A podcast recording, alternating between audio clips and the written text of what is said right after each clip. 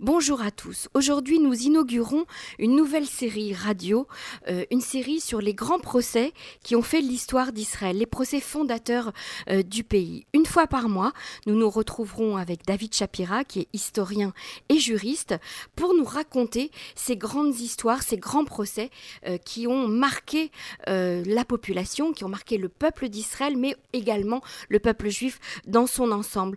Aujourd'hui, nous allons commencer avec le procès du nazi Adolf Eichmann.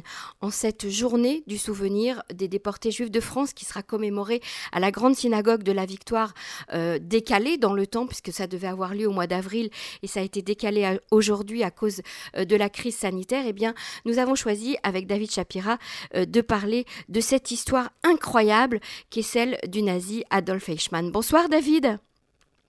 Bonsoir Emmanuel, bonsoir à tous les auditeurs auditrices de Radio Cannes en français. Alors David, nous sommes ravis euh, de, commencer cette série euh, ensemble. Euh, c'est une, série qui, va porter à la fois sur l'histoire, mais aussi sur les aspects juridiques qui, qui, ont, fait euh, ces procès parce que le, grand public n'est pas toujours au courant euh, dans les détails de comment se passe une procédure euh, juridique en Israël. Alors, on commence avec le, nazi Adolf Eichmann.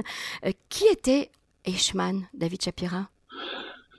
Oui, nous allons commencer donc une série d'émissions sur peut-être le procès le plus célèbre, le plus connu, celui en tous les cas qui a le plus marqué la population israélienne et pas seulement la population israélienne, le procès Eichmann, et nous allons revenir quelques minutes sur euh, euh, cette personnalité. Adolf Eichmann est né en 1906 hein, en Rhénanie, en Allemagne, et à l'âge de 26 ans, il n'a pas fait beaucoup d'études. Hein, il intègre euh, le parti nazi, les SS. Et puis, en 1933, à l'accession d'Hitler au pouvoir, il est nommé dans l'équipe d'administration du, camp d'internement de Dachau, hein, qui euh, emprisonne les, opposants euh, politiques euh, pour l'instant. Et très vite, il va monter les échelons du parti nazi. Il va devenir le responsable au service des renseignements OSD des affaires juives. Et il commence à s'intéresser à cette période-là, c'est-à-dire en 1933-1934, au sionisme. Et les deux seuls livres qu'il va lire quasiment dans sa vie, c'est L'État juif d'Herzl et une histoire du sionisme qui est publiée dans les années 1935. Et pour lui, pour lui, la solution est l'expulsion des Juifs d'Allemagne, peut-être euh, vers euh, la Palestine. Il essaiera même de visiter la Palestine en 1937. Il y arrivera à Haïfa pendant une journée, mais il sera expulsé. Et puis au Caire, il va rencontrer des membres de la Haganah. Et quand il euh, revient en Allemagne, après l'Anschluss, c'est-à-dire euh, l'annexion de l'Autriche euh, à l'Allemagne en 1938, en mars 1938, il va devenir le commandant des affaires juives et il va organiser l'expulsion des Juifs d'Autriche euh, avec beaucoup de violence et de brutalité. Et en quelques mois, en six mois, il arrivera à expulser plus de 150 000 juifs, c'est-à-dire 60% de la communauté juive sera expulsée grâce aux soins et aux ailes d'Eichmann. Euh, en 1939, il est euh, nommé responsable euh, pour le parti nazi de toutes les affaires juives et de l'évacuation. Une année après, en 1940, il, il, va réfléchir à un plan qu'on va appeler le plan Madagascar et qui avait pour objectif de regrouper tous les juifs du monde entier et de les expulser et de les interner dans l'île de Madagascar. Mais ce plan va, va tomber à l'eau. Après l'opération Barberousse, je vais très vite, hein, 5. En été 1941, lors de l'opération Barberousse, vous savez, euh, l'invasion de la Russie par euh, l'Allemagne, Eichmann reçoit l'ordre d'exterminer l'ensemble des Juifs en Europe et il participera en janvier 42 à cette fameuse conférence de Wannsee qui avait donc pour but d'organiser de façon euh, bureaucratique, je dirais logistique, la solution finale, c'est-à-dire l'extermination du peuple juif. Alors, je, vais aller très très vite. Hein. Dans un de ses carnets intimes, Eichmann écrira qu'il il a, euh, il pense avoir assassiné près de 5 millions de juifs. À la fin de la guerre, eh bien, il va fuir vers l'Autriche, il est recherché comme criminel de guerre, il va être fait prisonnier par les Américains euh, sous une fausse identité. Il arrive à s'évader avec des faux papiers en février 45 et là il travaillera en Allemagne comme bûcheron. Il va prendre le nom de Ricardo Clement et trois ans euh, plus tard, se, sachant recherché par les autorités. Il va s'enfuir en Argentine mmh. avec l'aide d'un moine franciscain et euh, l'aide aussi d'un passeport humanitaire et bien sûr avec la complicité de l'Église sur place. En 1950, il s'installe à Buenos Aires en Argentine et il va avoir différentes occupations, dont le mécanicien dans les usines Mercedes. Justement, pendant, pendant plus de dix ans, à ce moment-là, euh, on, va apprendre que le Mossad euh, l'a filé, en fait, hein, de 1950 à 1960, jusqu'à la date de son enlèvement. Oui, en effet, Ben Gurion lance quelques années plus tard l'opération qui va s'appeler l'opération Attila et qui aura pour but d'arrêter le principal responsable de la solution finale, sachant que les grands euh, euh, décisionnaires euh, se sont suicidés lors du procès Nuremberg et, et sont morts. Et justement, Ben Gurion pense faire de ce procès Eichmann ce qu'il appelle le procès Nuremberg du peuple juif. Et surtout, euh, l'objectif de Ben Gurion est de briser ce mythe, hein, ce mythe sur les Juifs qui se sont laissés conduire à l'abattoir lors de la Shoah. Et le 11 mai 1960, on va pas raconter ici dans quelles circonstances, Eichmann est enlevé à Buenos par le Mossad et 12 jours plus tard, le 23 mai, Ben Gurion annonce de façon dramatique la capture d'Eichmann. Tous les députés de la Knesset, euh, donc de l'Assemblée, vont se lever et vont applaudir à l'annonce de Ben Gurion. Puis va commencer euh, ce qu'on va appeler neuf mois d'enquête et euh, euh, Adolf Eichmann va être traduit en justice sous le couvert de 15 chefs d'accusation. Alors on va pas tous les citer, mais ils sont départagés, si vous voulez, en, trois ou quatre euh, chapitres.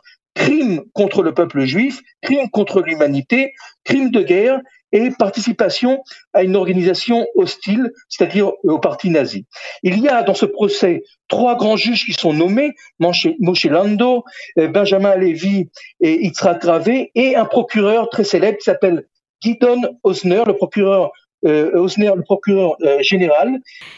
Alors, un procès en Israël, un procès dans des conditions particulières, on le sait, mais est-ce que Eichmann a eu le droit d'avoir un avocat et quel avocat a défendu euh, Eichmann? Alors écoutez, euh, euh, dans un procès équitable, tout le monde a le droit d'avoir un avocat, même le diable. seulement, en Israël, aucun avocat n'était d'accord ou ne voulait ou avait l'intention de le présenter. Et donc, de façon exceptionnelle, on a permis à un avocat étranger, Robert Servetius, c'est son nom, un avocat allemand, de venir en Israël représenter et défendre l'accusé Adolf Eichmann. Et c'est un précédent dans l'État d'Israël parce que tous les procès en Israël doivent être défendus par des avocats de nationalité israélienne. Mais encore une fois, ce monsieur Robert Servetus, qui avait déjà défendu des criminels de guerre lors du procès Nuremberg, euh, a été, s'est désigné pour assurer la défense euh, de euh, Adolf Eichmann.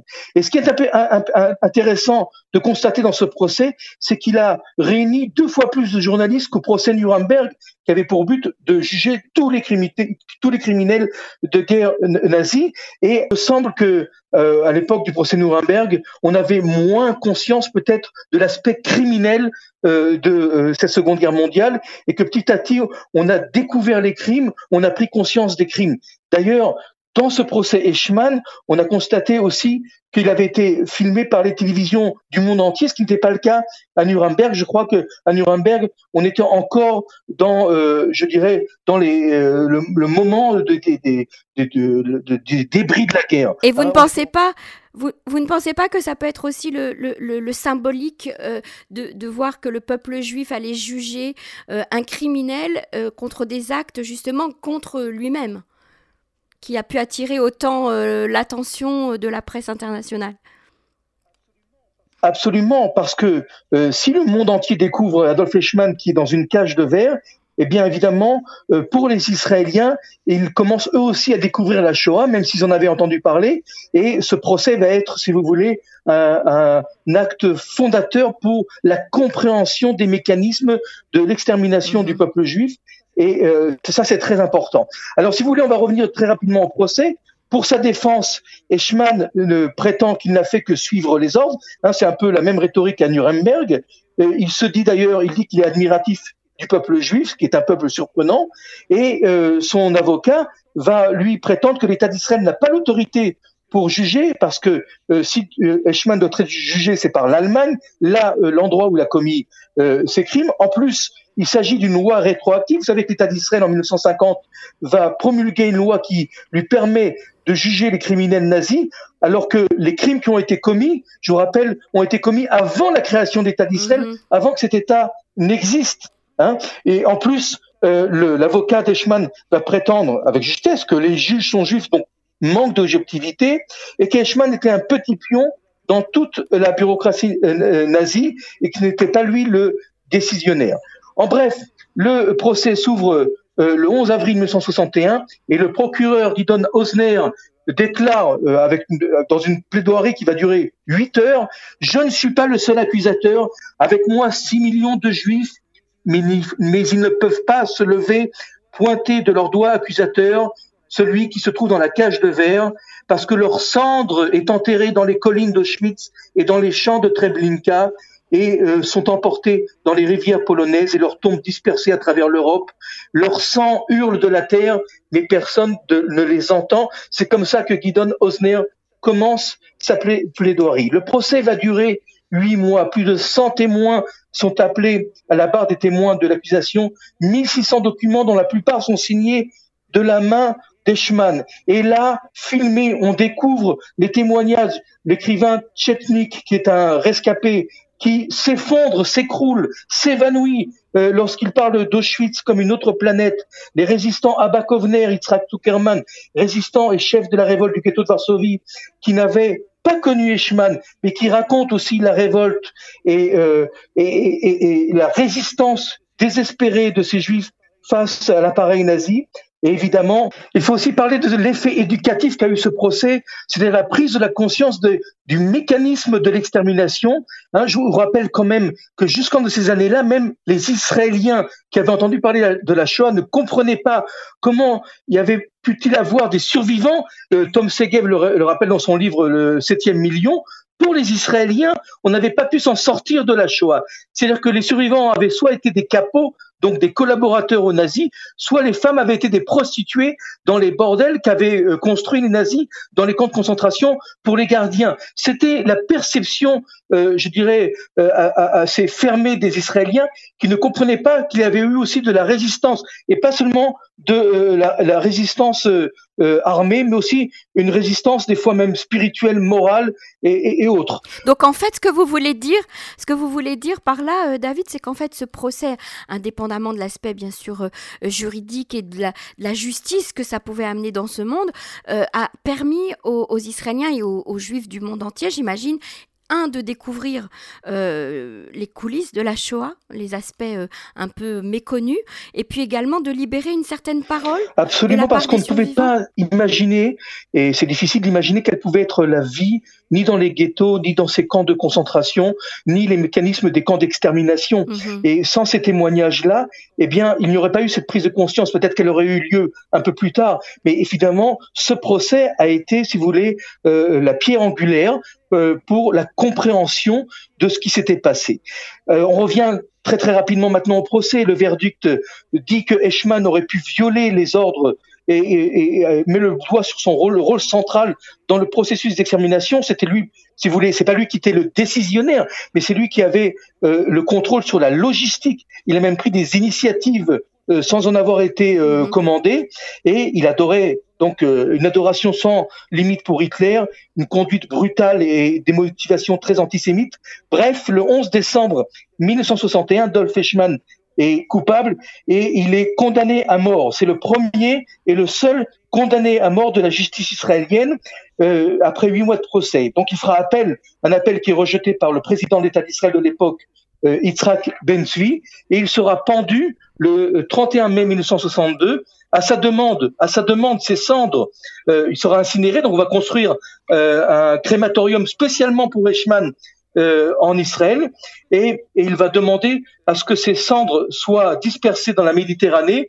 L'État d'Israël accepte, mais à la condition que ces cendres soient dispersées en dehors des eaux territoriales israéliennes pour ne pas souiller le pays. Mhm. Alors le bilan, le bilan de ce procès, un, procès extrêmement important. Vous l'avez rappelé, Emmanuel, pour la prise de conscience, non seulement que le peuple juif n'a pas été exterminé, comme un troupeau vers l'abattoir, mais qu'il il a tenter de résister, hein, tenter de réagir. Donc il y a là une justice historique. Euh, euh, le, procès va aussi susciter d'énormes controverses, notamment avec euh, euh, le livre que va publier plus tard Anna Arendt, Eichmann à Jérusalem, où pour elle, eh euh, est un homme moyen hein, qui est devenu assassin parce qu'il n'a pas su discerner le bien du mal et euh, qu'il s'est euh, embrigadé euh, dans une idéologie. Et en fait, c'est elle qui va introduire ce, terme, la banalité du mal, qui veut dire qu'un homme tout à fait normal, dans la normalité, peut devenir un, un, bourreau et pas un monstre comme on le voit, comme on considère Eichmann. Euh, et, évidemment, elle accusera aussi les Judenrat, ça c'est un, autre sujet, d'avoir eux-mêmes participé à l'extermination. Vous savez, ces conseils juifs qui étaient nommés par les nazis pour diriger les ghettos le ghetto. Alors, mis à part évidemment cette controverse, eh bien, euh, euh, après euh, le procès d'Eichmann en 61, eh bien, la conscience des Israéliens, euh, le regard euh, des Israéliens qu'ils auront sur la Shoah et sur les rescapés, les survivants de la Shoah, ne sera plus la même. La même, et évidemment, dans les pays occidentaux, dans le monde entier, le regard ne sera plus du tout le même.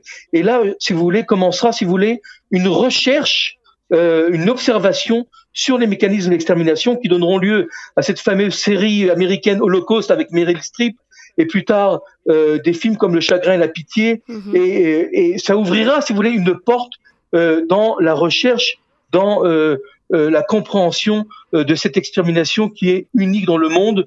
Euh, près de 6 millions de personnes, femmes, enfants, hommes confondus, pendant près de 4 ans. Alors, euh, David Chapira, il faut rappeler qu'à cette période, très peu d'ouvrages euh, déjà, avaient déjà vu le jour euh, sur, sur la Shoah. Donc, il n'y avait pas non plus, comme aujourd'hui, tout, tout, Internet, les réseaux sociaux, etc., qui permettaient de diffuser la connaissance et, l'information dans le monde. et puis, je, je voulais vous, vous, poser une question. Est-ce que une, une, cour de justice si jeune que celle de l'État d'Israël en 1960, un procès d'une telle envergure, d'une telle importance, comment, euh, comment ça s'est euh, organisé justement? Comment, comment la, Cour de justice israélienne, la jeune Cour de justice israélienne a-t-elle assumé Alors, euh, je, vais revenir sur les propos d'Eshma qui disait que lui-même était surpris par l'organisation et par la façon dont ce procès avait été mené. Lui-même a écrit des mémoires qui ont été publiées un peu plus tard, pendant entre entre le verdict et entre euh, sa condamnation à mort, il s'est passé euh, près d'un an et il a rédigé ses mémoires et il a justement euh, montré du doigt le professionnalisme. Mais ce qui est incroyable dans ce procès, c'est aussi cette jurisprudence qui permet à un État qui n'existait pas pendant que les crimes ont été commis de juger des criminels de guerre qui ont commis ces crimes en dehors de l'État euh, qui vient d'être créé en dehors de l'État d'Israël.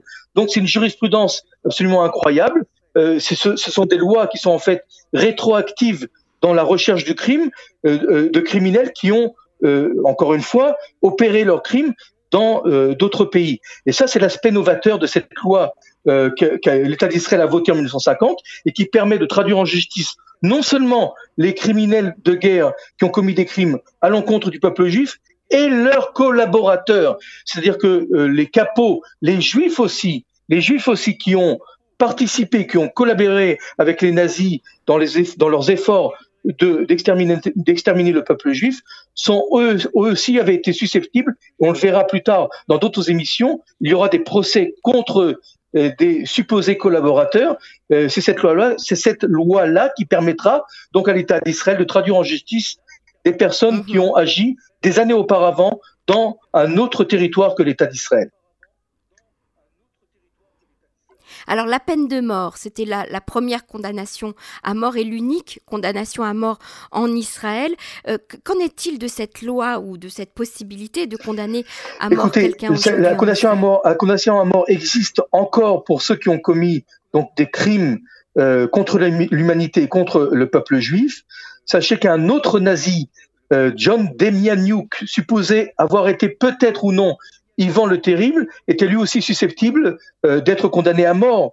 Les le tribunal israélien dans les années 80 a décidé que John Demianouk était n'était peut-être pas Ivan le, Terrible, et ce doute-là a, a, fait que John Demianouk a été euh, innocenté ou libéré en tous les cas d'avoir été Ivan le Terrible. S'il savait être avéré avoir été Ivan le Terrible, ça aurait été, si vous voulez, le deuxième euh, condamné à mort parce qu'il risquait, il risquait évidemment d'être condamné à mort. Et le débat sur la condamnation, la peine de mort existe toujours en Israël. Cette peine de mort n'a pas été euh, euh, annulée euh, comme euh, ce fut le cas en France en 1980 par Robert Banater. Elle existe toujours et certaines personnes la réclament contre des terroristes qui ont tué sauvagement des civils innocents. David Chapira, merci pour ce, cette première, euh, euh, ce premier récit, euh, le, un des grands procès d'Israël, si ce n'est le plus grand procès qui a marqué l'histoire d'Israël. On se retrouve très bientôt. Merci, merci aux auditeurs auditrices et merci à vous Emmanuel.